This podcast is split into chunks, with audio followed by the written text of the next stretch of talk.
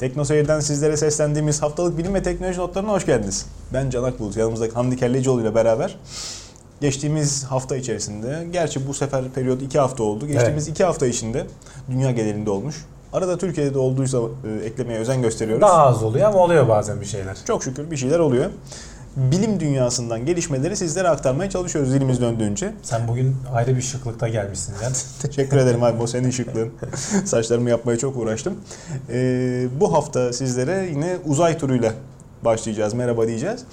Ee, Başlamadan önce şey söyleyeyim. Bizi takip etmek isteyenler podcastleri hal yüklemiyor musunuz diye soruyorlar. doğru. Ee, bilim notlarının podcast'ı ayrı.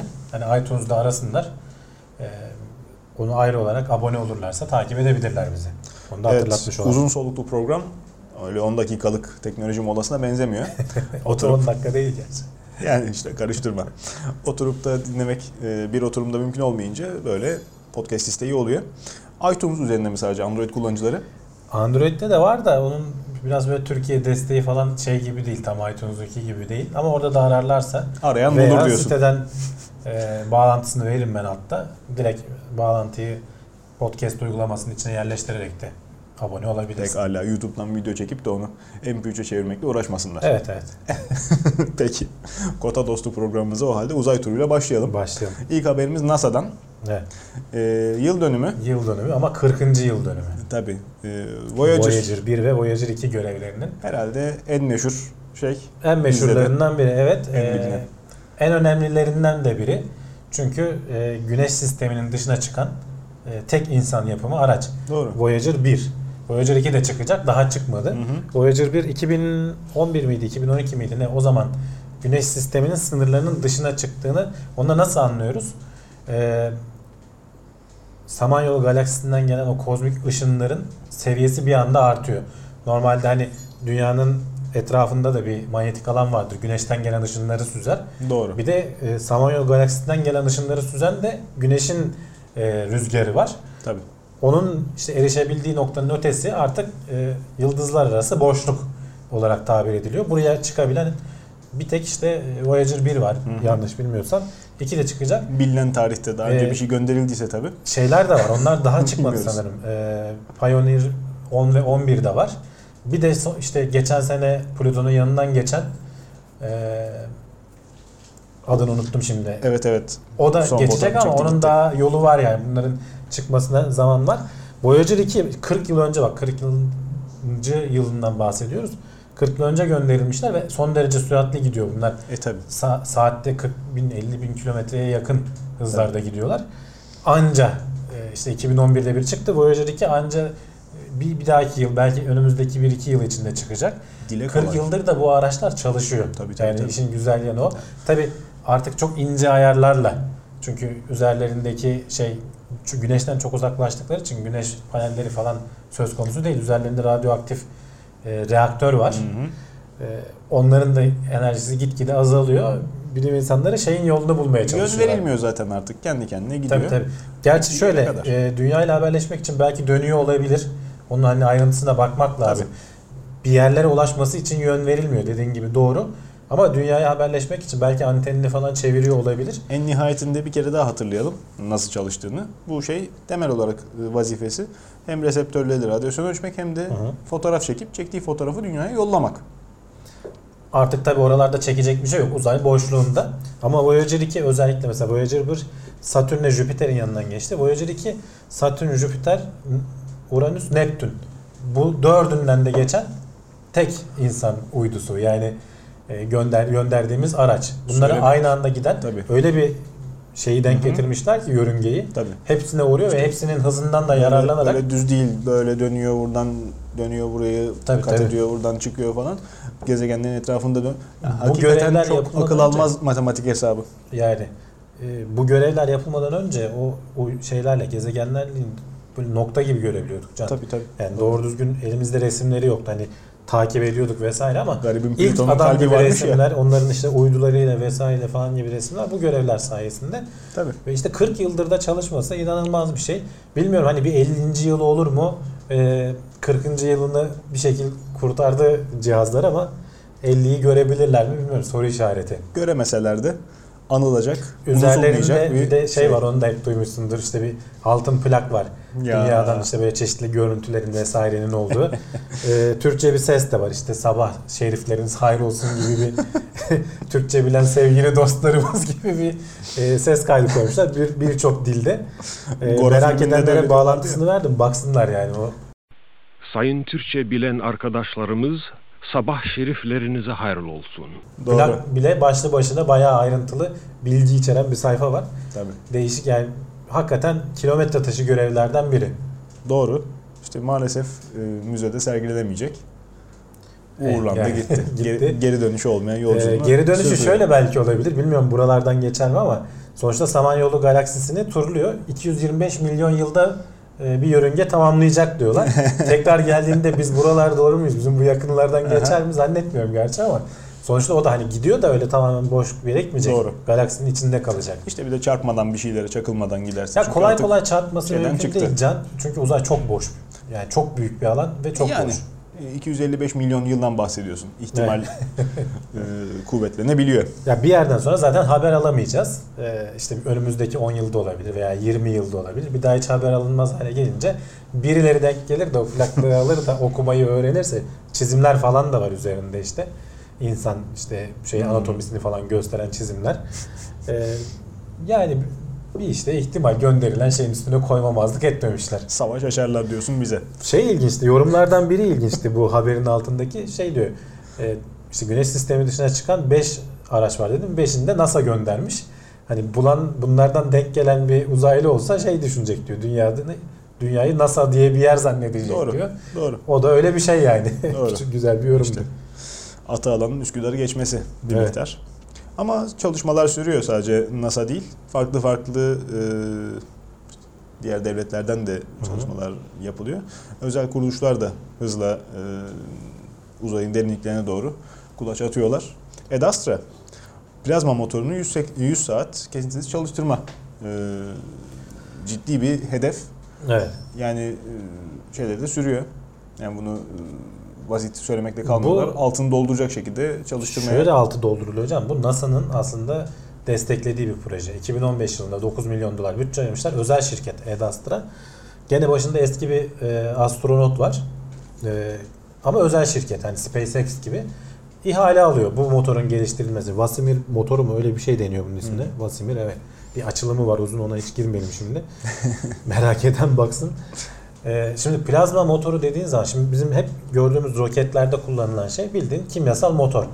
Yanıyor. Ee, arka taraftan işte büyük bir malzeme hızlı bir şekilde itiliyor. Roket de ters tarafı etki tepki Aslında şeklinde genleşme gidiyor. farkı diyebilir miyiz? Evet yani genleşme farkı işte hızlandırılıp bir şekilde o roket motoruyla arka taraftan ateşlenerek Biraz ozon naneli şeker atmak ama gibi. hani problemi şu dünyadan şimdi bu çok güçlü. Dünyadan kurtulman için dünyanın çekim yüzünden kurtulman için böyle bir güce ihtiyacın Hı hı. var. Ama işte belli bir yörüngeyi geçip de Mars'a gidiyorsun mesela veya başka bir yere gidiyorsun.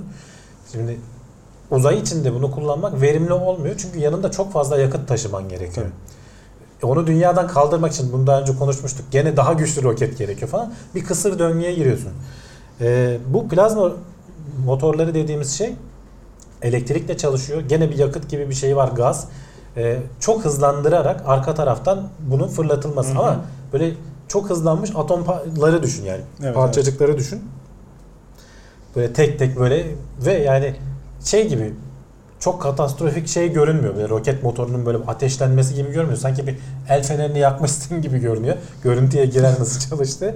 Ama o arkadan çıkan şey 3,5 5 3,5 4 milyon 5 milyon derecelerde yani. Öyle arkaya elini falan da koymak istemezsin. Tatlı bir ışık. Şey gibi çok güçlü değil. Seni belki dünyanın yer çekiminden kurtarmıyor. O kadar enerji üretemiyor. Ama uzun dönemde ve elektrikle çalıştığı için güneş panellerini açıyorsun.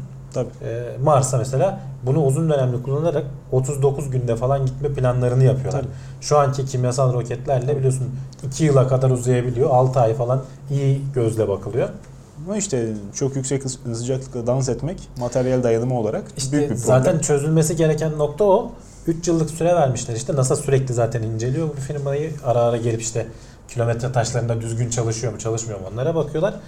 Ee, en son geçen sene işte şimdi istenilen şu 100 kilowatt saat gücünde 100 saat boyunca çalışabilmesini istiyorlar. Evet. Ee, şu anda işte geçen sene 30 saniye falan ateşleyip durduruyorlar.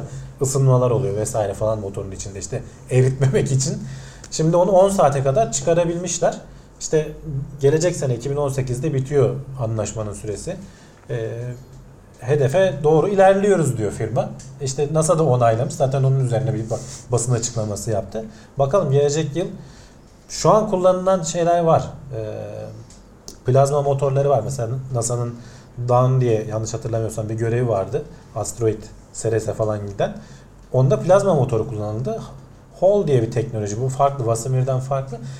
Daha az, e, o çok daha yani 40-50 yıl öncesinden geliştirilen bir teknoloji. Bu yepyeni bir şey değil. Tabii. Daha az güç üretebiliyor. Onlardan işte birkaç tanesini birleştirip kullanma falan gibi planları var. Bu ama çok daha az yakıtla, yakıt diyorum bak gene bir yakıtı var. Elektrik de kullanıyor. Ee, daha fazla güç üretebiliyor bu motor. Akıllara zarar projeler var da Hamdi abi işte.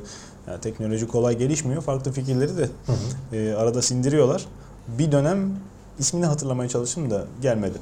E, bir dönem e, uzayda sık sık e, seri atom bombaları patlatarak onun etkisiyle ilerleme üzerinde çalışıyorlardı.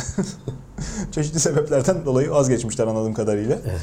İyi olmuş. yani e, kendince nasıl olsa her gezegenin her sistemin kendi radyasyon filtresi var. E, uzaydaki radyasyon seviyesi de atom bombasından çok farklı Ya değil şimdi ama bunda şöyle bir avantaj var.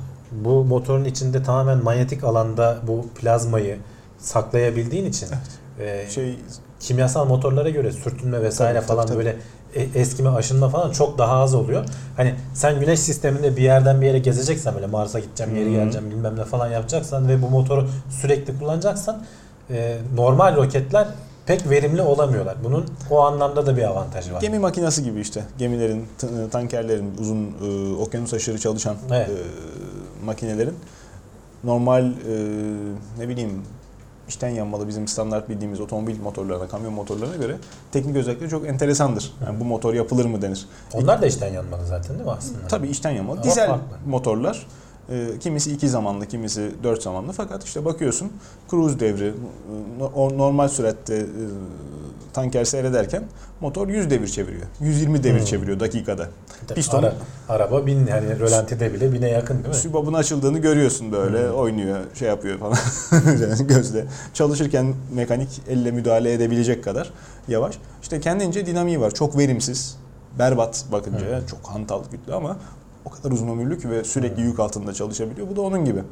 Yani e, esas burada dayanım malzemenin, materyalin üretim kalitesi Hı hı. e, soru işareti. Onu mükemmelleştirebilirlerse makul fiyatla olacaktır. İşte karbon nanotüpleri istifade ediliyor metallerin kalkındırılmasında diyeyim. E, seramik hiç olmadığı kadar farklı alanlarda karşımıza çıkar oldu. Kimya geliştikçe bu gibi şeylerin e, hayal olmaktan çıkması söz konusu. Yani Dünya uğraşıyor bütün dünyada. Can zaten hani insanlık artık öyle bir noktaya geldi ki sıkıştığın nokta hep malzeme bilimini gerektiriyor. evet. Yani Doğru.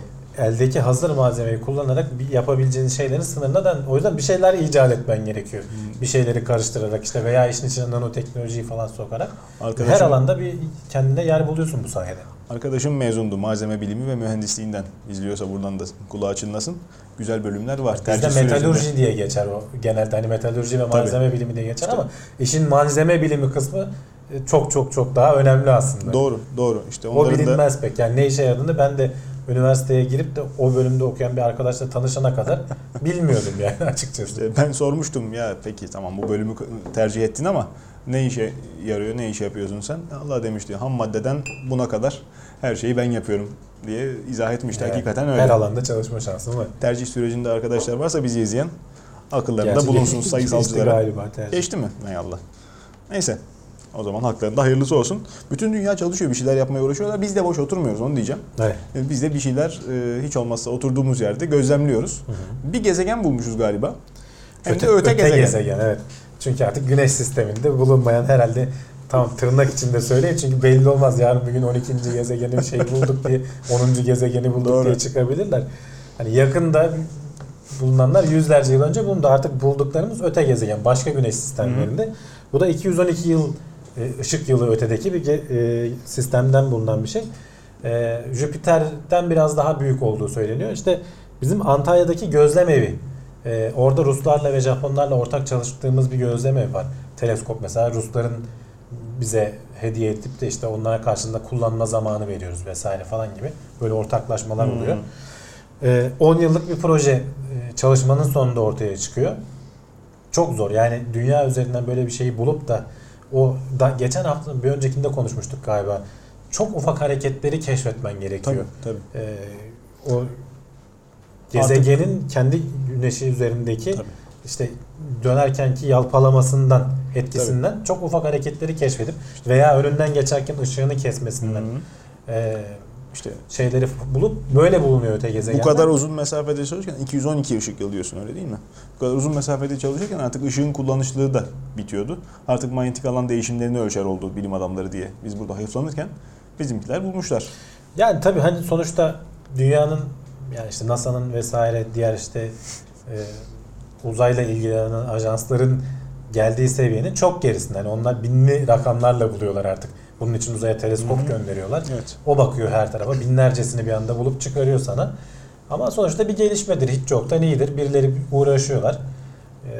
Ee, dünya yememek. üzerinden yapılabilecek işte bir şeyi yapmışlar sonuçta. Haklarını yememek lazım. Şimdi burada da e, yani sonuçta gözlememin bünyesinde tamam Rus Çin iştiraki var. Ha, tamam bizimkiler demek ki yattı. Ruslar buldu değil mevzu. Değil, değil, tabii. Kaliteli bilim Ya bak, adamlarımız 10 bizim hala var. çalışma diyorum canım. Tabii, Bunun tabii. sonuçta sürekli ölçümünü alacaksın vesaire bilmem ne. Ondan sonra onu istatistiksel olarak karşılaştıracaksın. Fark var mı yok mu vesaire. Yani akla ziyan bir iş hakikaten. Küsüp gitmeyenler çok zor şartlarda idealistler hala çalışıyorlar burada bir şeyler yapabilmek için ve helal olsun. Ee, Çalışmalarının karşılığı da tamamen İs- boş değil. İsmi de gezegene sonuçta bulduğun zaman isim verebiliyorsun. Ee, Türk veya Atatürk ismi olabilir diyorlar. İyi- Geçmişte iyiymiş. diğer çünkü uluslar da aslında bulduklarında kendi isimlerini vermişler gezegenlere. Şimdi tabi abudik gubidik isimler veriyorlar. Kod O- numarası, plaka Tabii gibi. binlerce bulunca çünkü 2012 4A bilmem ne falan gibi isimler vermek zorunda kalıyorsun. Yeni kurulan kentsel dönüşüm semtlerinde de şey olur ya 1214. sokak falan Evet. Onun tabi isim koymaya şey, düşünmemiş, galaksi çapında. E tabi. Onun gibi işler. Öbür taraftan tabi ufka doğru bakarken kafamızı biraz öne çevirip laboratuvara girersek fizikçiler yeni haberimizde e, konu nötro, nötrinoların Hı hı. atomlarla e, münasebetinin gözlemlenmesi Bak Haber dilin, olmuş. Dilin suçlu nötron diyordun. Nötron Nötrin- değil, nötrino. nötrino. Zaten Şimdi- isimden de biraz nötrden de anla. Bu çok küçük parçacıklar şeyle hiç etkileşime girmiyor. Nöt- nötrinolar herhangi bir maddeyle etkileşime girmiyor.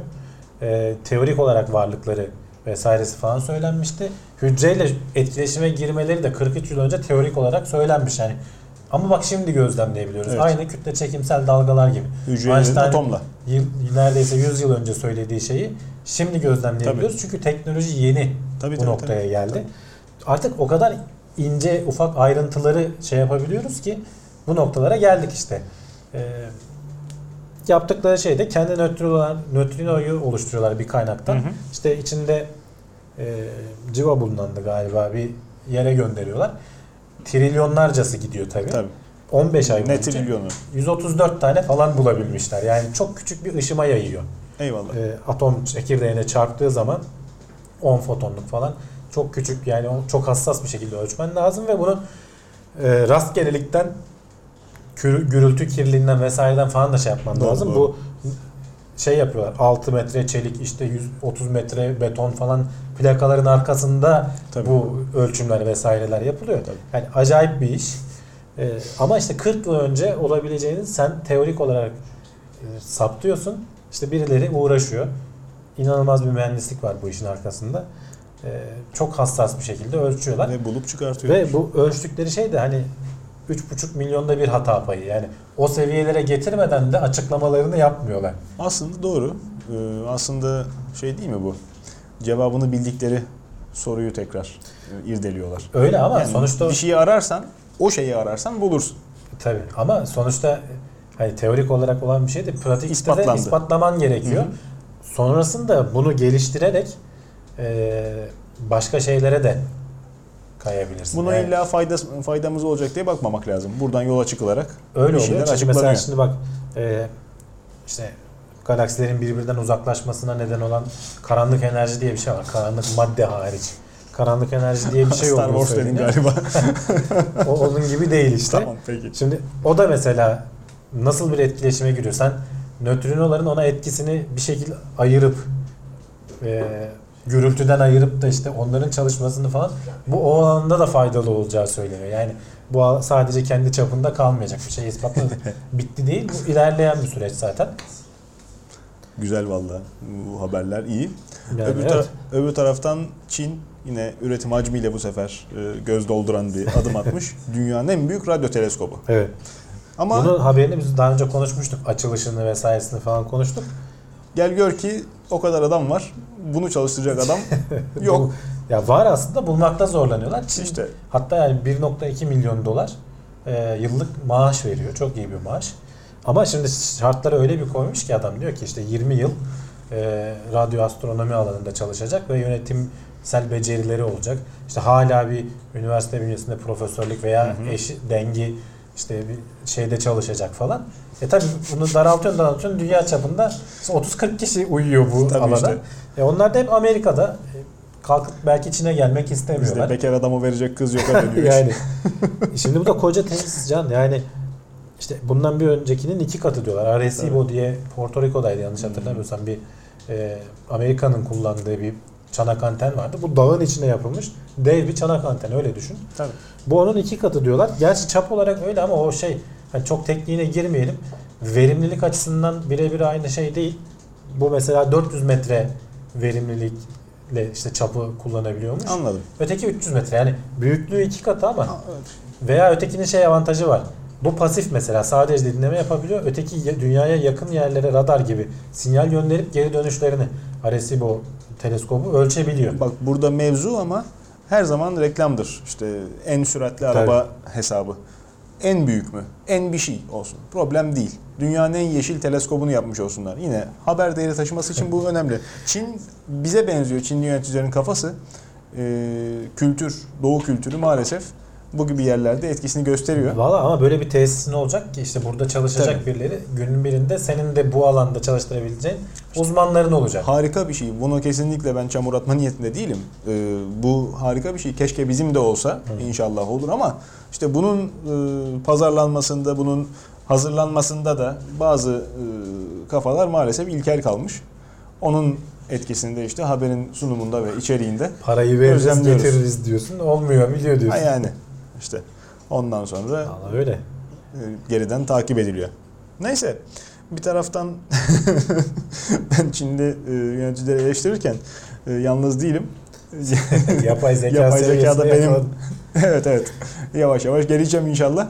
Ama kapatmazlarsa benim de filmi çekmezsiniz değil mi? Yok İnşallah. böyle bir buralarda öyle bir durum yok. Çin'deki iki tane yapay zeka sohbet botunun kapatılıp tekrar açılması gündeme geldi. Niye? Çünkü e, rejimin sevmeyeceği laflar etmeye başlamışlar. Bir tanesi ben işte Amerika'ya gitmek benim hayalim gibi bir laf etmiş. Gerçi onun geliştiricisi Microsoft. Hani öyle bir şey demesini normal belki bekleyebilirsin. Çünkü sonuçta bu yapay zekalara bir şeyler öğretiyorsun. Sonrasında cevaplar Doğru, alıyorsun. doğru. Bir tanesine de kendi geliştirdikleri robotlardan biri e, şey demişler işte Komünist Parti hakkında ne düşünüyorsun? Seviyor musun demişler. Sev no demiş kısaca. Tabii bu hoş bir şey değil orada. E, hemen robotu şeye almışlar. Evet, garibim. Endoktrinasyona almışlar. Buna Şimdi bir daha sorsalar bakalım ne diyecek. Şimdi bir daha sordum, sormuşlar tekrar açılmış zaten şey diyor.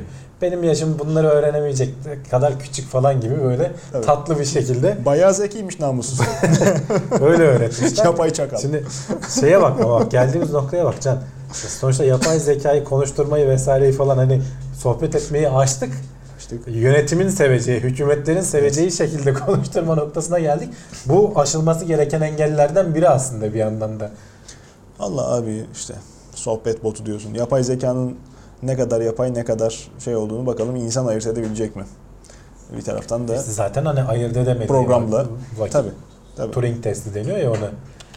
şey e, onu demiyorum.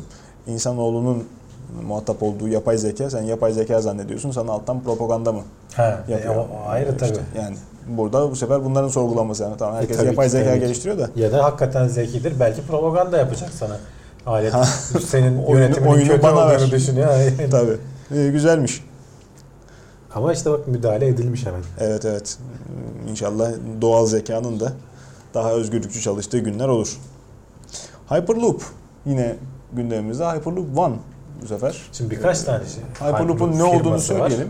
Ee, ya aslında atmosferi olmayan tüpün içinde Elon çok hızlı Musk'ın giden. şey yaptığı nedir?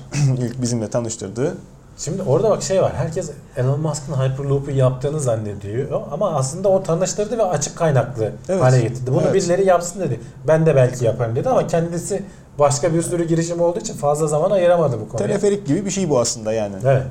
Teknolojinin adı. Hyperloop One bu sefer O ayrı e, bir kendi firma. Bak podunu. Mesela Elon Musk bu Hyperloop One'ın içinde yok. Evet. O ayrı bir firma. En çok ilerleyen firmalardan biri de bu. Test tüpü falan yaptılar işte çölün ortasına. Hı hı. Onun içinden işte bir tane Hyperloop podu diyorlar işte ona. Artık biz Türkçe'ye Vagon. nasıl çeviririz? Vagon. O da ne kadar Türkçe tartışılır. olmadı Neyse. tabii değil mi yani. 300 kilometre hıza ulaştırabildiler. Ben daha Neyse zorlamayayım. hiçbiri Türkçe değil sonuçta yani. Direksiyonu sana Pod, vereyim. pod da diyebilirsin o yüzden. Ee, saatte 300 kilometrelik hıza ulaştırmayı başardılar bunu. Yani bu çok acayip. Normalde tam verimli çalıştığında 600 ulaşacağız. Motoru ne bunun? Maglev değil mi? Tabii tabii. Yani e, manyetik alan üzerinde Hı hı. 3000 beygir gücünde olduğu söyleniyor. Alet bir anda kaptırıp gidiyor. Tabii bu sonuçta önemli bir şey ama henüz ticari hale gelmesi için falan çok zaman geçmesi lazım. O atmosfere alınmış tüpler diyoruz. Yolcular nasıl binecek, nasıl inecek, Hemen kaptırıp gidiyor diyorsun. hızlanma nasıl İşte, olacak, ivme vesaire falan.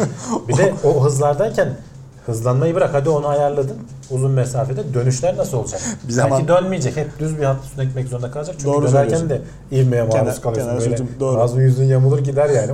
Ağzın yüzün olsa iyi. Bir zaman Ulusoy muydu? Ulusoy'du galiba. İstanbul-İzmir seferinde e, molasız daha süratli e, Hmm. sefer olsun diye otobüsün içinde yemek servisi yapıyordu. Onu da sivri zekalılar yolun en bozuk olduğu Balıkesir civarında yapıyorlardı. Yani yemek yiyorsun üstüne döküyorsun yarısını.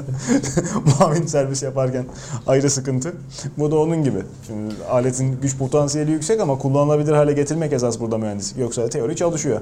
Jules Verne'in kitabı gibi koyuyorsun kurşunu cuv diye atıyor. Tabii tabii. Yani ama işte sonuçta şey olabilirse eğer başarabilirsen de uçakları falan devre dışı bırakabilecek bir sistem olacağı söyleniyor. Uçağı devre dışı bırakmaz be Hamdi abi yani. Çok ileride belki. Çünkü tünelin kazılması müthiş bir maliyet. tabii, tabii. İdamesi de sıkıntı. Bunun depremi Ama var. tünel kazmak zorunda değilsin belki bu şeyin Karadan mı de götüreceksin vakumlu tüpü? O da sıkıntı. Öyle. Ormanı Yani yarıp. Şu an e, tabii. Her devlet biz değil. Yani yol yapıyorsan bir şekilde İşte. bunu da yapıyor. Duble tünel yaptık Şimdi diye işte ondan sonra. bunun üstüne Elon Musk e, bunun üstüne değil de o da bu alana girdi. Hani ya biz bu alanı biraz bırakmışız. Sözlü izin aldık dedi. Bir Twitter'dan bir mesaj attı. E, New York'la Washington arasında zaten biliyorsun o tünel kazma şirketinden bahsetmiştik. Onun hatta Hyperloop'a dönme ihtimali var E, falan filan doğru. denmişti. Şimdi şey diyor otoritelerden sözlü izin aldık. Tabii yazılı hale gelmesi için bin tane prosedür gerekiyor ama diyor o iyimseriz diyor Hı hı. bu konuda. Yapın şeklinde. E, tüneli zaten ucuza kazmanın yolunu bulduktan sonra bir de işte New York'la Washington arası işte yaklaşık 300 kilometre falanmış ve düz şey çizi hat yapabiliyorsun. Dönme vesaire falan olmadan. Bütün mevzu Orada coğrafya. olur. Tabii. İşte dağlık kesim veya çok virajlı sahil yolunu bypass edebilmesi çok büyük başarı. Evet. Yani Ankara metrosuyla alay ederler ya sen de bilirsin. Hı. Dümdüz ovada metro. Üstten gideceğini alttan. Şimdi İstanbul'daki metronun bir amacı var veya Avrupa'daki örneklerinin hem e, olumsuz hava şartlarına karşı hem de işte e, tepelik trafiğin tıkandığı yerlerden kolay kaçış imkanı sağlıyor.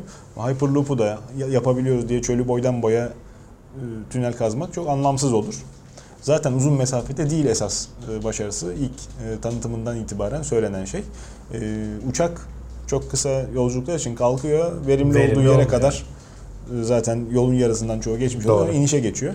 İşte bak ne dedim 300 kilometre dedim. Yani Tabii. uçak için kısa bir mesafe Buna aslında. uygun tabii. İşte buna uygun yerlerde kullanılır. İyi de olur dediğin gibi. Belki teknoloji geliştikten sonra dediğim gibi çok daha uzun yerlere vesaire bir şeyler de düşünülebilir. Belli olmaz yani. Yani Ya da belki de hiç tutmayacak. Hani hiç bir türlü Evet, mühendislik problemleri aşılamayacak. Hani sonuçta bunlar girişimler, hani özel girişimler bu işe para da yatırıyorlar. Ama olmaya da bilir sonuçta. olmayabilir. Onun yerine konvansiyonel sistemler hayatımızda daha uzun süre olacağı benziyor. Şimdi her e, teknoloji meraklısının aklında gelecek hayali Elektrikli araba. Heh, elektrikli otomobil. Ne bunlar artık köhne, arabada buji mi olur, silindir mi olur, abuk subuk e, sistemler bunlar Sen gerek kalmadı diye. Hep karşı çıkıyordun. Hidrojen daha ciddi bir alternatif olabilir Ben diye. deme, benim haberim vardı. Ben kendimden bir şey uydurmuyorum. Bu zaten dünyanın gitmekte olduğu rota. Yalnız üzerine e, başka gündem çekildi. İşte günlük e, sö- söylemlerle, elektrikli araba reklamıyla birazcık Gene Elon meşgul edildik. Ha, Elon Musk. Tesla'yla. Tabii. Propaganda. Ben de adamın düşmanı değilim. Lüzumsuz çok propagandası yapıldığı için Hı. bir şeyleri abartılıyor. Yoksa Doğru, yap- doğru. yani e, gelecekte bütün arabalar elektrikli olmayacak, olamaz. Neden? Çünkü hali hazırda bindiğimiz arabaları takdir ederiz için ne yapalım yani? Çöpe mi atalım? Ne kadar çevreci olur? teknoloji geliştirildi Oo. vesaire falan. Hepsi bütün fabrikalara kilit vurulsun. Aletler, makineler, onların üretim Yok, bandı çöpe şey atılsın. zaten hani e, mantıklı da olmaz. E, tabii. Hani bir sürü para Devlet benzinden vergi alıyordu. Şimdi elektrikten mi vergi alacak? Bu en basit soru. Ötesinde küresel güç dengesi. Sen e, bütün e, hayatını şey üzerine kurmuşsun. Devlet olarak bütün e, stratejini Hı. enerji dağıtımı üzerine kurmuşsun. Aa elektrikli oldu artık otomotiv. İşte Bütün evlerde değişti. Heh, evlerde de elektrik kullanacak bundan sonra. Olmaz öyle şey. Oldurmazlar yani. Olmayacağı için e, içten yanmalı motorun gelişimi sürüyor. Geçen sene ilginç bir şey tabii var işte yani. geçen seneye damgasını vuran haber e, Infinity'nin değişken sıkıştırma oranı. Evet, o da Amerikalı'nın e, bize daha doğrusu insanlığa üç kağıdının e, tezahürüydü. Şöyle söyleyeyim. Elon Musk'ın bugün işte Tesla projesini ben çok tasvip etmiyorum e, bunun kutsallaştırılmasını. Hı hı. Tamam önemli bir adım elektrikli arabanın yapılması ancak e, biraz propaganda malzemesi ve Amerikan devletinin kendi reklamının yapılması aslında. İşte rüya memleketi. E, daha evvel GM yani Amerikan devletinin araba Hı hı. e, üretim kolu neredeyse. GM e, Saab firmasını batırdı. Değişik e, hamlelerin ardından çok kötü yatırımlar, ödeneklerin düzensiz olması firmayı batırdı. Firma bata- batmadan evvel çok güzel patentleri vardı. Çok güzel sistemler geliştiriyorlardı. İsveçliler. Tabii. O, o şekilde değil tabii. Onu satmadılar. Değişken e, sıkıştırma oranı bütün içten yanmalı motorların Hı. yani bayağı bir problemini çözecek. Önemli bir sistemdi, önemli bir adımdı. Bunu hidrolik motorun sübap kapağını eğerek yaptılar. Çok akıllıca bir sistemdi. Sübap kapağını değil de işte silindir bloğunu eğerek. Hı hı. iki parçalı. Pistonlar crank millinin yeri sabit. Açısı değişiyor. Motorun devir bandına göre turbo şarjla beraber inanılmaz verimli, çok daha az yakıt tüketen motorlar yapılabilecekken GM bunu aldı, buruşturup çöpe attı. Firmayı da kapattı. Amerikan devletinin tabii şeydi bu. E, insanlığa armağanıydı. Hı hı. Devamında elektrikli otomobil reklamları propaganda geldi. Yıllar sonra Infinity tersten yaklaştı aynı probleme. Ee, bu sefer silindir kapağı patentli olduğu için sabit. Crank millin altına koymuşlar e, kayma manivelasını. Bu şekilde çalıştırıyorlar. Ee, çok benzer şekilde Mercedes'in Disotto projesi vardı birkaç sene önceki konsept. Bunlar hep işte farklı yakıt alternatifleri. Güzel, e, temiz yanma, daha verimli içten yanmalı motorlar için. Bir taraftan elektrikli otomobiller e, boy gösterirken teknolojik fuarlarda, e, otomobil fuarlarını da açtılar çünkü malum. E, bütün gündem onların üzerinde dönerken alttan alttan içten yanmalının gelişmesi de devam ediyor. Bunlar da gittikçe verimli oluyor işte. İşte verimlilikleri artıyor ve çok radikal sistemlerle böyle üzerine şey yapılmasına rağmen, üzerinde baskı olmasına rağmen Şimdi Ee, Mazda'nınki ne öneriyor bize burada? işte Mercedes'in Disotto prototipi. Hı. Yıllar evvel Mercedes bunu konseptinde sergiledi. F800'lü yanlış hatırlamıyorsam yanlış hatırlıyor da olabilirim onu e, düzeltiriz yayınlarken. Şeydeki gibi bir sistem benim anladığım. Ee, dizel motorlarının hani onlarda buji yoktur sıkıştırarak ateşleme olur. Bravo. Ee, benzinlide de aynı şekilde. Bujisiz kendi şimdiye kendine kadar. patlasın. heh, yani peki niye şimdiye kadar yapılmadı da? Zor çünkü ayarlamak. Çok ciddi mühendislik istiyor. Hı. Motoru sarsıntısız, benzin daha çabuk patlayabilen bir şey mi? daha çabuk patlayabilen bir şey ve çok daha az benzin kullanarak mazota göre Hı. patlamayı gerçekleştirebiliyorsun. Mazot e, zaten verimli yanmıyor düşük devirlerde. Hı. Bir de mazot yanar, benzin patlar. Böyle de bir şeyleri var, farkları var. Mazot yandığı için dizel motor zaten çok yüksek devir çeviremiyor. En fazla işte 5000 devirde güç üretebiliyor. 5000 devirden sonra baş aşağı gidiyor. çalışmıyor yani. Ee, En seri dizel motor bile. O yüzden kullanım alanları kısıtlıdır. Ağır vesayet sürekli sabit devirde çalışan motorlar için iyidir ancak otomobil gibi veya motosiklet gibi dizel motosiklet yok. Bir iki tane konsept hariç. Motosiklet gibi sürekli motorun devrinin ayarlanması, gaz tepkisinin hayati olduğu yerlerde kullanılamaz. Benzin motorunu, benzini dizel gibi ateşlemek bu gibi alanlarda çalışmasına imkan veriyor. Üstelik karakterinden dolayı mazottan çok daha az püskürtüldüğü için hem çok çevreci hem Bayağı de %30 daha verimli olacağı söyleniyor ve tork Olur. da artıyor. %30 da tork da artacak Tabii, yani. tabii. Buna rağmen. Tabii. Tabii, yani daha az yakıt tüketmesine rağmen. Şimdi Infinity'nin teknolojisi var elimizde bahsettiğimiz. Bu Mazda'nın Skyactiv serisi. 14'e bir sıkıştırma oranının ideal olduğunu keşfetmişlerdi yıllar önce. Hem dizeli hem benzinliyi beraber çalıştırarak zaten bu motorun geleceğinin sinyallerini veriyorlardı. İki yakıt tüpünü de aynı anda çalıştırmak üzere. Bu ikinci teknoloji. İsveçliler yine durmadılar. Bahsettiğim teknolojiyi geliştiren, ilk Infinity'nin sistemini geliştiren İsveçlilerdi. Koenigsegg bu sefer benzer mühendis takımıyla çalışmışlar. Ee, havalı sübap sistemi. Motorun dört zamanlı motorun en çok güç alan parçası motorun crank bilinden sübap takımıdır. Sübap takımını yürütmek için crank bilinden zincirle veya şeyle trigger kayıcı denen hadise odur. Ee, motor kendi güç harcar. Bunu havalı sistemle yaptı adamlar. Hava tankı ve kompresör. E, motordan hiç güç çalmadığı için hiçbir başka modifikasyon olmaksızın motorun birdenbire %40 arttı gücü. Örnekleri de var. Konsept motor çalışıyor. O Ve hava tankını nasıl peki dolduruyorsun? motorun kendi kompresörüyle küçük bir Gene- kompresör. Ha, daha- çok daha az güç Çok daha az, alıyor. O nedenle işte e, bu gibi şeyleri üst üste koyduğumuzda harika motorların önümüzdeki yıllarda otomobillerde yer bulacağını söyleyebiliriz. E ne oldu peki şimdi bu elektrik ve hidrojen? Elektrik desteği olur. Elektrik motorla Hibrit e, vesaire falan. hibrit modelleri çok sık göreceğiz.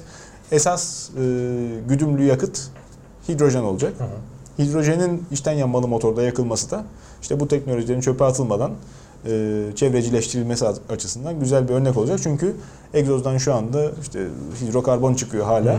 E, bu sefer Su- artık su su, çıkaracak. su çıkacak. Arabalar kettle gibi çay demleyip içeceğimiz güzel güzel e, makinelere dönüşecek.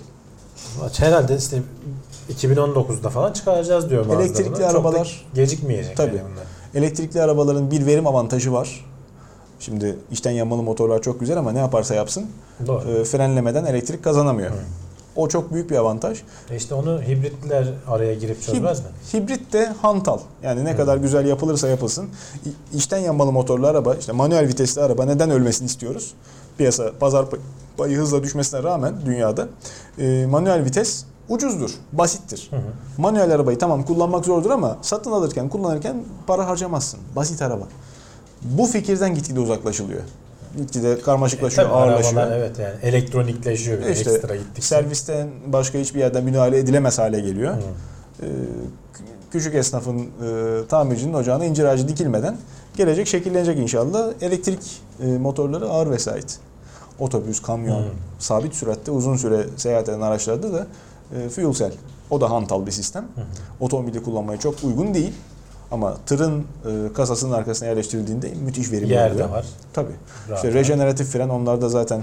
normal balatalı fren pek e, kullanılmaz. Doğru. Motor freni yetmez. Retarder denen özel sistem vardır. Yağlı bir sistem var. Tabii yağı sıkıştırmaya zorlayıp da kısa sürede bozan ismiyle müsemma retarder. Onun yerini rejeneratif fren aldığı zaman çok ciddi verim artışı oluyor. Sen de takip ediyorsundur. Amerika'da Nikola, Tesla'ya nazire yapar gibi Nikola ismini koydular Hı. e, tır şirketine. E, Baya baya ciddi sipariş hacmi aldı ve diğer şeyler... Şey var yani Tesla'nın da haberleri var. Tabii. Kamyonunu çıkar. Hatta Tabii, tabii. resmini falan gösterdiler yani. Tabii, Onlar da o alana girme boş değil. Yani elektrikli otomobil e, fikri çöp değil. Ama burada kazanılan sistem e, farklı yerlerde karşımıza çıkacak. Belki otomobil olarak görmeyeceğiz ama gelecek güzel olacak. İşte petrolhead tabir eden kendini veya otomobil seven, hoşlanan insanların üzülmesine gerek yok. Mazda'nın teknolojisi bunu müjdeliyor bize. Öte yandan farklı alanlarda da müjdeler vermeye devam edelim. Gündem renklensin. Bir damla kan. Evet. Nelere kadir? Bunu ya bir öncekinde ya da ondan öncekinde konuşmuştuk bak. Ee, kan Hatırlıyorum. testinden. Hatırlıyorum. Hani 10 teknoloji diyorduk ya geleceği Evet, etkileyecek. evet. Bir önceki. Bu onların maddelerinden biri. Hı hı. Bak haber olarak iki hafta sonra çıkıyor karşımıza. Yani e, bir Hakikaten damla yakın geleceği etkiliyormuş meğer. kanla ya gene çok yakın değil. Bir 10 yılı falan var gene en Olsun. az. Sonuçta hani farelerde ve domuzlarda test edilmiş daha insanlara gelecek falan. e, şeyleri ölçebiliyorsun. E, yok pardon bu insanlarda da test edilmiş pardon onu yanlış söyledim. 13 tane kanser türüne tek bir testle e, mikro RNA diye bir şey ölçebiliyorlar Hmm. kandan. Gene bak çok hassas ölçümle ilgili bir şey aslında bu. Bunlar kanda eskiden de vardı. Evet. Ölçemiyorduk. Şimdi teknoloji öyle bir noktaya geldi ki çok hassas bir şekilde- Mikro-RNA mı, mRNA mı? Biyoloji derslerinde Emre, o hatırlarsan. messenger RNA başka. Bu bir de mikro RNA diye. Onun da mı işlemesine etki eden? Tam ayrıntısını ben de bilmiyorum. Eyvallah. Bu kanser hücrelerinin salgıladığı bir çeşit e, kana da karışabilen RNA iplikçikleri. Kanser kokusu. Evet, onun Başka gibi bir şey. şey. Aynen. E, bu alet o kokuyu alıyor işte. 13 tane farklı. Bunun tekli tekli olan testleri de vardı. Bu Japon araştırmacılarının farkı e, bir testte 13 tane. İşte saydıkları da işte e, meme, akciğer, e, mide, kolon, e, Oo, farklı tipte kanserler. Tabii tabii. Karaciğer, bak pankreas yani onların da farklı farklı tabii kanser Tabii. türleri vesaire var ama bunların hepsini tek bir testte yapabiliyoruz diyorlar ve %95 doğruluk payıyla. Daha Bambaşka, önceden tabii. alınmış 400 bin e, kan örneğinden bakmışlar. %95 oranında tespit ettik diyor. Doğru tespit Hı hı. ettik diyor. Yalnız diyor bu kan örnekleri tutuldukça bazen mikroRNA'larda farklılaşma da biliyor. Eyvallah. Şimdi diyor e, gerçek insanlardan kan örneği alıp testlere başladık diyor. Bunun iznini Aha. almışlar. Süper, süper.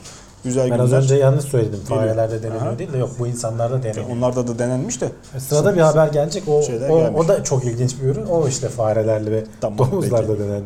Ondan evvel biz bir yine kendimize dönelim, sorgulayalım. Zira kendimizin günlük hareketliliği ile alakalı görüşü ömrümüzü etkiliyor olabilirmiş. Ya Can işte bu bak tam şeyin plasebo etkisinin e, spora Öyledir. etki etmiş orada. Öyledir. E, Stanford'lu araştırmacılar bunu test ediyorlar. Ortalamada aynı hareketi yapan iki insandan biri daha aktif olduğunu düşünüyorsa e, ortalama ömrü daha uzun oluyormuş. Yani sen tamamen beyinsel. Yani düşün bak aynı hareketleri yapıyoruz. Ama ben şey düşünüyorum. Abi hep oturuyoruz ya. Yani Hmm. bi- biz de çok işte saldık falan diye düşünüyorum. Ben daha az yaşıyorum senden. Yani bunu ölçmüşler adamlar.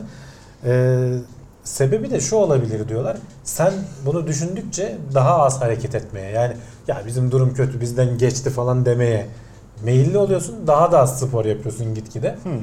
Ama o zaman Böyle bir kısır döngüye işin, giriyorsun. işin nevri biraz değişiyor yine. Kişisel motivasyon Tabii, tabii. iş gücü kaybına dönüyor. Ya şey de ayrı.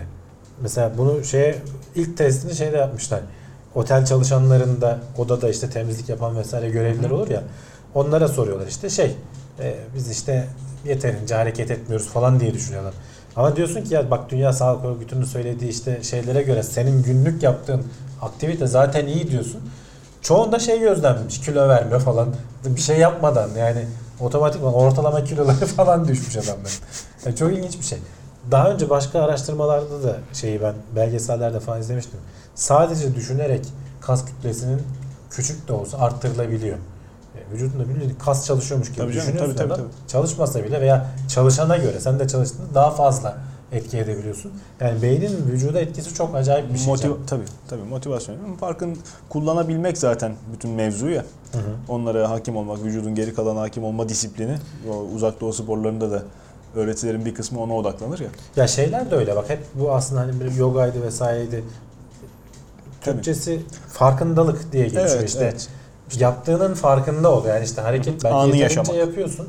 Yaptığın hareketlerin o günlük aktivitenin farkında ol. Vücudunun farkında ol falan. Tabii. Aslında aşağı yukarı aynı kapılara çıkıyorlar. Odaklanma. Farklı Sen açıdan. habala hubala yaptığın zaman bir şeyi yaptığının bir anlamı kalmıyor senin için. Evet. Çünkü işte alelade hareket Veya kategorisi. verimi düşük oluyor diyelim. Hani Tabii. anlamı varsa bile verimi düşük oluyor. Verimi düşük oluyor. İstifade edemiyorsun sonuçta. Evet. Ee, şöyle anlamı olmaz. Anlamı olmaz. Sen kafanda onu ben bunu yaptım diye koymuyorsun. Unutup gidiyorsun, geçiyorsun falan. Yani işte, e, İşte onun farkında ol diyor adamlar da. Evet. Yani hani yapan Belki bizde şartlıyorlar bahane. yani, bilim Tabii. adamları, bilim tabii, insanları. safsata şey değil. Değil değil. evet. Motivatörler değil. Yani e, hakikaten Gene bak ilginç. sıradaki de aslında bununla bağlantılı. Doğru. Gene aslında psikolojik bir şey yani. Kalabalıklar içinde yalnız mıyız? Yani şimdi sonuçta insan gitgide sosyal izolasyon diye bir şey var Can. İşte çocuk sayıları azalıyor ailede, işte boşanmalar artıyor vesaire falan. Amerika'da falan özellikle yani batı toplumlarında bu daha yaygın görülüyor. 45 yaş üstündeki işte insanların büyük bir kısmı artık bir yalnızlık hissediyorlar. Hani sosyal etkileşime vesaireye Bıkkınlık daha az giriyorlar. mı acaba temel sebebi? İkisi bir arada zaten o da var. Yani hani sen sonuçta hayattan zevk alabilmen için bir sosyal insan sosyal bir varlık. Kamyonların Yani arkasına yazarlar ya heves mi kaldı diye. İşte o belki izolasyondan olabilir. Adam uzun Kamyon. yol gidiyor böyle Tabii. sıkıntıdan. Yanında konuşacak biri yok. Şerit çizgisi sayıyor. Burada da gene yapılan araştırmalarda işte uzun dönemli anketlerde vesaire falan ortalama ömrü ciddi anlamda %50'ye varan oranlarda hani e, şeyi kısalttığı söyleniyor. Tabii. E, hatta bununla ilgili ben gene şans eseri bir TED konuşmasına denk geldim geçen hafta. Co-housing diye bir şey olmuş. Ne- Nedir? Ortak ev gibi Hmm. bir Türkçe'ye çevirebiliriz. Bir konsept oluşmuş mimarlar arasında. Evi öyle tasarlıyorlar ki 9-10 aile ortak bir alanda biraz yurt gibi öyle Hı hı. düşün. Herkesin tabii kendi özel bölmesi var ama yemekler mesela ortak bir yerde yeniyor. Yemeği pay- dönüşümlü hazırlıyorlar. Sen böylece diğerleri için işte bir paylaştığın bir ortam oluyor. Yani böyle bir kültür gelişiyor adamlarda. Bir ihtiyaçtan doğmasa böyle bir şey çıkmaz ortaya. Çünkü hani Evet. bilirsin Amerikan filmlerinde falan hep şeyde böyle ayrı evler. Müstakildir, apartman bile değildir Doğru. bazıları. Büyük çoğunluğu diyeyim. Tabii Şimdi canım. oradan terse dönmeye çalışıyorlar işte. Bu, ve bu tamamen işte bir ihtiyaçtan doğuyor. Eskiden aileler genişti vesaireydi falan. Daha bir sosyalleşiyordu. Şimdi o azalıyor. İşte birazdan nankörlük müdür artık? Ee, yalnız insanın Şimdi biz oralara iki tokat. ulaşıyoruz işte. Bize yalnızlık oh abi kafa dinliyorum diyorsun. Ha işte Biz o biz o evredeyiz işte. Bunun ilerisinde ters etki olduğunu tutup görüyoruz. kulağından getireceksin akşam 6.30'da bir metrobüse bindireceksin zincirli kuyudan. Bak bakayım bir daha dedim, eşiğini mi öpüyor ne yapıyor? Ya o ayrı işte. Demek ki bir paylaşım falan olması gerekiyor. Refah seviyesi, yapay zekanın Ha, bak gelişimindeki belki problemler yapay gibi. zeka gelse o sosyallik problemi çözülür. Otur akşama kadar konuş ayetle. Rocky 4'teydi galiba. Rocky 4'ün robotunu hatırlıyor musun evdeki? Hatırlamıyorum.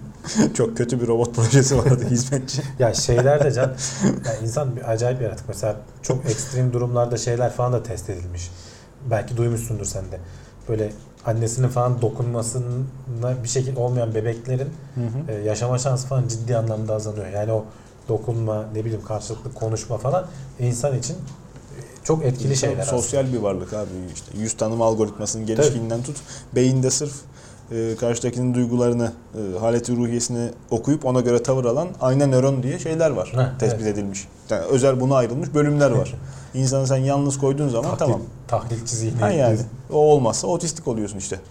E, sıkıntının sebebi o yani. Hı hı. Ama yani insan zorla kendini izole edip kapattığı zaman Ya doğal eğilimimiz demek ki izole etmeye yönelik ama bu bize yaramıyor herhalde. Ben şunu düşünüyorum Hamdi abi çünkü ha, çevremde de gözlemliyorum. Şimdi benim bulunduğum yaş grubu e, birazcık bilgisayar oyunlarının başlayıp da yay- bizim memleketimiz için yaygınlaştığı dönemi. Yani bilgisayara doğmuş çocukların e, grubu daha evvel daha butik bir şeydi. Ulaşılmaz zordu belki. O yüzden işte uzun yol e, ne bileyim gemi makine operatörlüğü, telsizcilik Hmm. çok sıkıcı, çok zor işler gibi insanlara gelse de bugün adam o işi yaparken koyuyor PlayStation'ını. Sabahtan Oynuyor, akşama oynuyor, kadar ha, oynuyor şeyinde. E, Canım bir de mesaisinde internet, sıkılmıyor. internet varsa şimdi bu sosyal ağların bir avantajı da o oldu aslında. O da Sosyal ağ veya işte internette herkesin film indirdiği e, bir takım kaynaklar. Hayır şeyde de haberleşiyorsun işte sosyalleşmiş oluyorsun. Tabii ki yüz yüze olması gibi karşılanıyor. Başka bir şey. Şeyi karşılıyor. Sosyalleşme yine insan. Bir insan giriyor işin içine. Ben tamamen kişinin kendini tatmininden bahsediyorum. Yalnız kaldığı ortamda vakit geçirebilmek için artık veya bizim bulunduğumuz kuşağın Eskiden kültürü kitap okuyordun herhalde. Başka bir şey yapamıyordun. Yani Şimdi kitap oku, oku, oku kitap çok. oku bir de şimdi kitaba ulaşmak da problemdi. İnternetin olmadığı yerde gemide nasıl bulacaksın kitap? Veya kitap Kütüphaneyle gideceksin, çıkacaksın Kitabı- sefere. işte kütüphane de bir sosyalleşme. Dediğim gibi hani yalnız kabinde insan artık sıkılmadan daha rahat vakit geçirebilir olduğu internetin ve işte Doğru. diğer eğlence kaynaklarının yaygınlaşmasıyla dizi bir türlü şey işte oyun takibi başka türlü.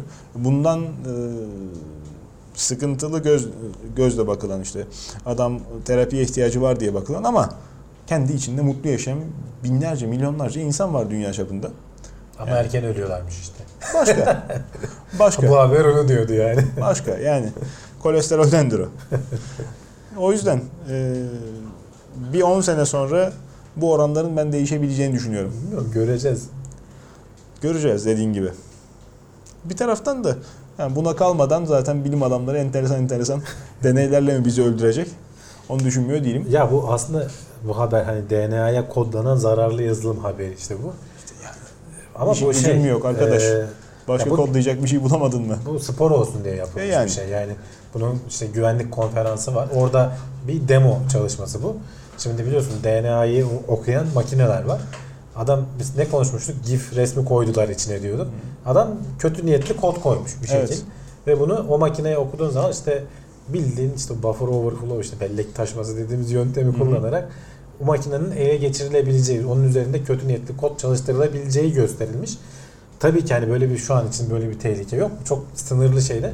Ama böyle bir şey şimdiden olabilir. Bakın ön, önleminizi alın diye o makineleri üreten adamlar. Tabii. Çünkü yarın bir gün bu gen dizilimini falan şey yapan makineler her yerde olacak. Çok Yani ucuz diyorlar. Süper mikrop. Öte İşte yandan. adam onları kullanabilir. Artı bir de demo diyorum ama öyle bunu yap işte DNA'ya koymuşlar falan değil. Bayağı haberi okusun da ilginç ayrıntıları var. İşte o şeyler bazılar var ya işte adenin, Hmm. sitozin, Guanin, guanin, timin. timin. Şimdi bu dördünü öyle kullanman gerekiyor ki bunların belirli oranları varmış DNA'da olan. Bunların çok dışına taştığın zaman DNA'nın yapısı bozuluyor. Verdiğin DNA'yı okuyamıyor alet vesaire falan. Onların o tür böyle şartların içinde kalarak bir de aletin okuması rastgele parçalara ayırıp sonradan birleştiriyormuş. Senin kodunun tam bir parça halinde kalması lazım. O yüzden bütün farklı yerlere kodu çeşitli çeşitli koyuyorsun falan. Bayağı sorunlarla karşılaşıp onları aşmayı başarmışlar. Ama yapılmış işte. Yapılmış ama bir de şey de var. Makinedeki açığı da kendileri gene yaratmışlar. Hani biz bunu yapabiliyoruz göstermek için Evet. biraz orada yarın bir gün hani gerçekten açık olursa makinede e, bak böyle kırılabilir falan İdeal diye. şartlar diye. Yani çok ilginç bir şey yani DNA'ya ya sen bir şey yazıp da onu Bilgisayara tükürüyorsun cızır diye. Yani. onu okuyan aleti ele geçirip de nereye ne yapabilirsin yani zaten sonuçta çok ufak bir ihtimal. ya işte benim ondan ziyade DNA'ya bir şeylerin kodlanması, DNA, genetik mühendisliği yine işin içine giriyor tabii. Ee, DNA'nın bu kadar oyuncak olması çok hoşuma gitmiyor. Yani ticari alanda kullanılıyor. İyi kullanıldığı örnekler de var. Ama işte bu şekilde kötü de kullanılabilir. Ee, kötü bir şeyler de yapılabilir ihtimalini hatırlamayınca işte cehalet mutluluktur. İnsan daha rahat yaşıyor. Evet. Sıkıntılı zamanlar işte her tarafı savaş olan bir dünyada e, biri öbürüne bomba mı atacak terörist. Ya onlar her zaman, Ne zaman olacak, saldıracak yapacak diye. bir şey yok. E de ilerleyecek. Demin ne konuştuk işte şöyle çevrecilik böyle dünyayı e, karbon emisyonu azaltma. Öbür tarafta adam atom bombası sallarım sana diyor. Ne Öbürü de cevap ver. Ha yani neyin Biz de emisyonu? diye. Ha, biz de atalım havai fişek gösterisi gibi patlatalım yılbaşında. Herkes kurtulsun. Değil mi? Yani daha evvel de söylemiştim bunu geçmiş programların birinde. İşte şeyden beri ilk atom bombası denemesinden beri yani 2000'e yakın patlatılmış.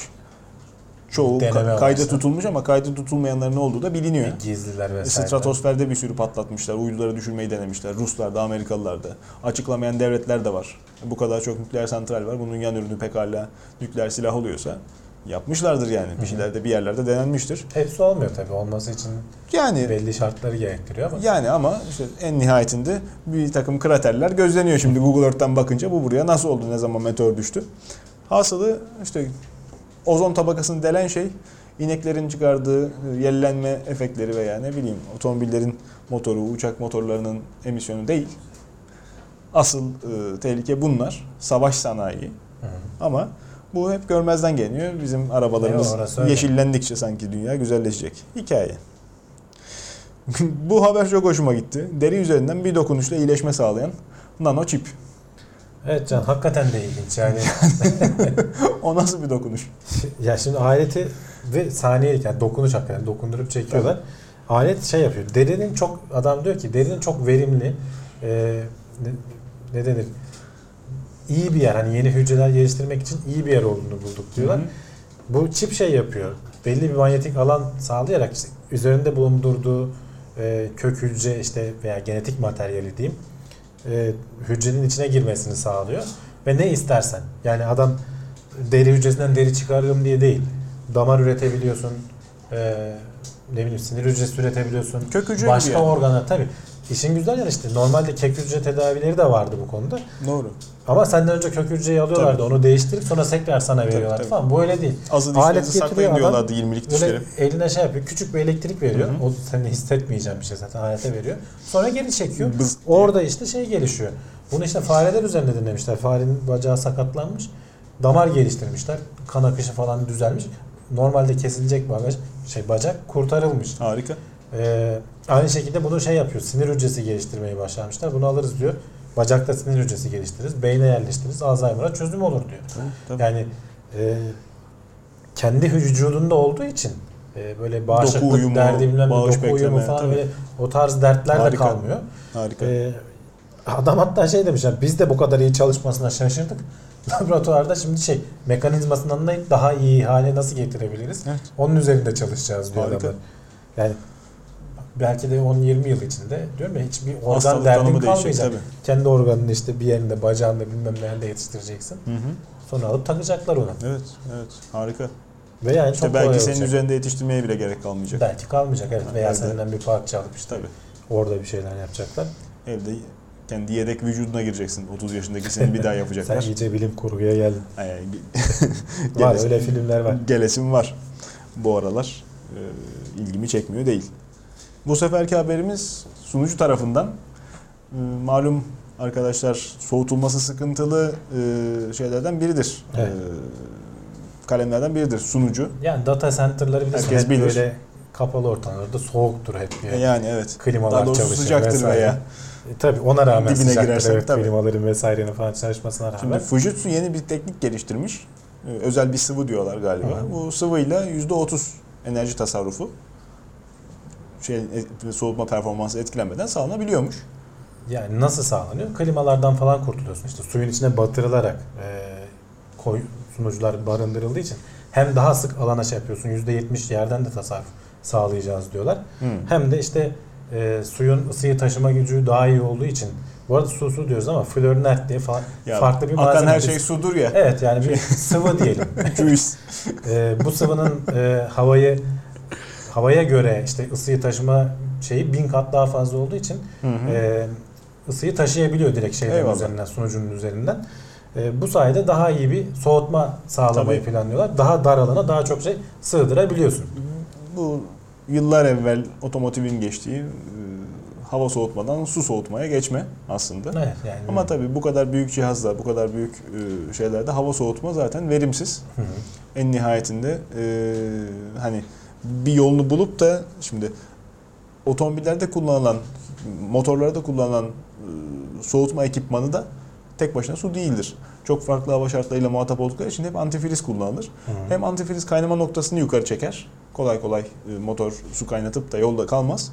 Hem de e, çok soğuk havalarda işte antifreeze donmasını engelleyip engeller. motorun çalışmasına yardımcı olur. Bildiğim kadarıyla sunucu tarafında da su kullanmak istediğimiz zaman herhalde çok sevimli şeyler olmuyor. Tabii kısa devre Bakım yapıyor şeyler. Onun Tabii. için işte böyle elektriği iletmeyen falan bir sıvı bulman gerekiyor. Artı Uzun ömürlü. uzun ömürlü bozulmaması da gerekiyor. Yani sonuçta uzun süre ve An- ısındıkça Tabii. mesela ısındıkça bozulmaması lazım. Antifrizi değiştirmek lazım. Ömrü o kadar. Buharlaşmasının az olması lazım ki verimli olsun. Yani. İkide bir de bir o kadar daha ondan para harcayıp içine koymak Evet. mantıklı olmaz. evet. Ee, bu- biz bunların hepsini karşıladık diyor Fujitsu. Zaten kendileri de sunucu üreten e, bir firma. Bu şekilde çok daha dar alana biz şey yapacağız. E, şimdi bilgisayar hayatımızın her alanına girdikçe devasa işte data center'lar vesaireler falan gitgide artıyor. Doğru. E bu onlara güzel bir çözüm olacak. E, öte yandan- Enerji verimliliği açısından Tabii. yani. Bu sistem başka yerlere de girer. E tabi. Su soğutmanın kullanıldığı her yerde bu sıvı her neyse e, antifriz yerine o da kullanılır. Önemli bir haber. Kimya sektöründen gelen güzel şeyler oluyor.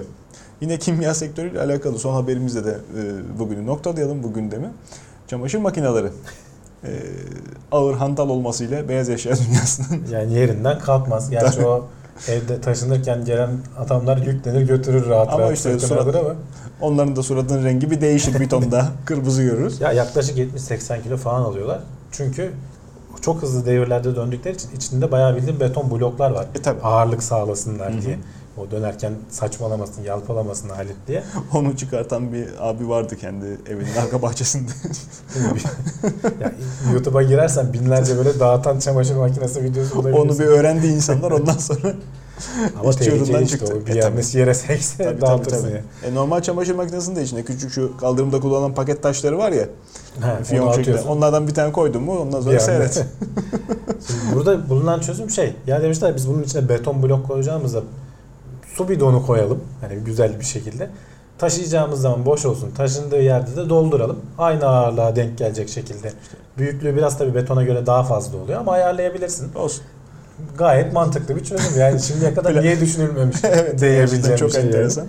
Plaj şemsiyesini yeniden icat etmişler. Ha, yani bunu ama nerede hani çok da belki üreticiler sallamaz ya betonu döker geçer diyorsun ama e, sen çok fazla işte çamaşır makinesi üretip Nakliyesiyle nakliye uğraşıyorsan yapıyorsan tabii. bir yerden bir yere e, bayağı verimlilik sağlar sana. Yani Ya sırf 3 kilo oluyormuş bak 30-40 kiloluk olan ağırlığı 3 kiloya düşürebiliyor. Bidonun ağırlığı o işte yani. Ama işte orada da bu sefer işin içine başka şey girer.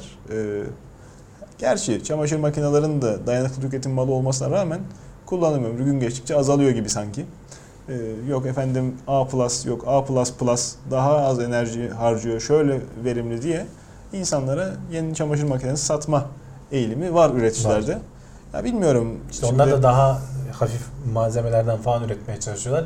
Daha çabuk bozuluyor o zaman da. yani daha çok öyle bir şey oluyor. ne bileyim Daha işte, az yakıyor elektriği evet ama su kaçırmasın. Ee, bidonu çatlayıp da yeni bir problem başımıza çıkmasın. İşte aslında bir üreticinin alıp e, bu şeyi denemesi lazım. Yani- ne sorunlar çıkıyor, ne oluyor. Olur olur çok da güzel olur aslında. Yani fikir harika gerçekten bugüne kadar niye düşünülemedi? Belki de düşünüldü olmuyor. Onu da görmek yani lazım. tabii doğru söylüyorsun. Denemek lazım. Ee, ilginç ilginç fikirler dünyanın dört bir yanından geldikçe biz paylaşmaya devam edeceğiz. Evet. Ee, yeni programlarla karşınızda olmaya devam edeceğiz. Bizi takip etmeye devam edin. Yalnız e, sadece takip etmeyin. Sorularınızı e, sizin e, içerik katkınızı da bekliyoruz. E, ulaşabileceğiniz adresler Teknoseyir platformu üzeri Hı hı. ve e, sosyal ağlarımız Ya, Twitter'dan her yerde varız yani bize ulaşabilirler. varız. E, podcast'imiz de var. E, çok ararsanız her şeyi bulabilirsiniz. Yok o kadar aramalarına gerek yok. Ben açıklamalara yazıyorum. Tamamdır. Bir sonraki bölümümüzde görüşmek üzere. İyi seyirler. Görüşmek üzere.